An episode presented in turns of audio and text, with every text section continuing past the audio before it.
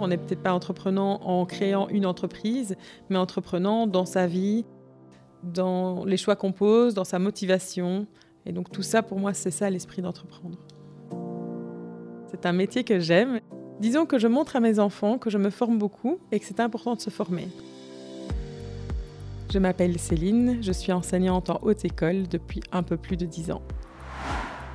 C'était en avril, après le début du confinement, où on devait tout passer en numérique. Et donc, euh, bah, j'ai eu la chance de suivre une formation sur intégrer le numérique dans la pédagogie. Là, euh, c'est vraiment le truc où je me suis dit, ah chouette, ça me donne des idées que j'ai pu appliquer dans mes cours. J'ai aussi augmenté ma confiance en moi, euh, mon estime de moi, en tout cas de ce que je suis capable de faire.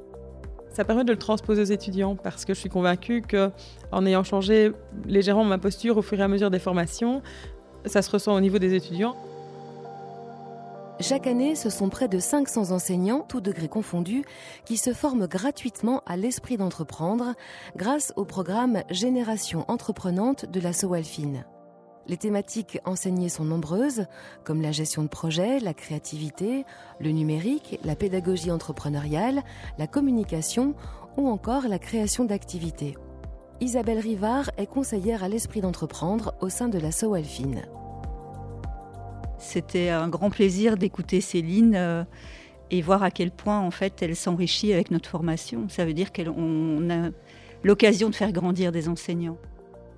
On amène de la créativité, on amène oui, les, enseignants à, se remettre en question et à, changer de posture et devenir coach. Parce que je crois que le métier de demain, c'est pas d'être enseignant, c'est d'être un coach et d'un accompagnateur.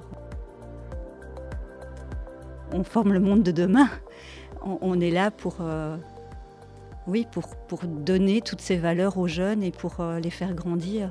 C'est un fameux défi et euh, c'est très valorisant en fait de travailler à ce défi. C'est ça la vie en mieux. Grâce à l'Europe et aux autorités publiques.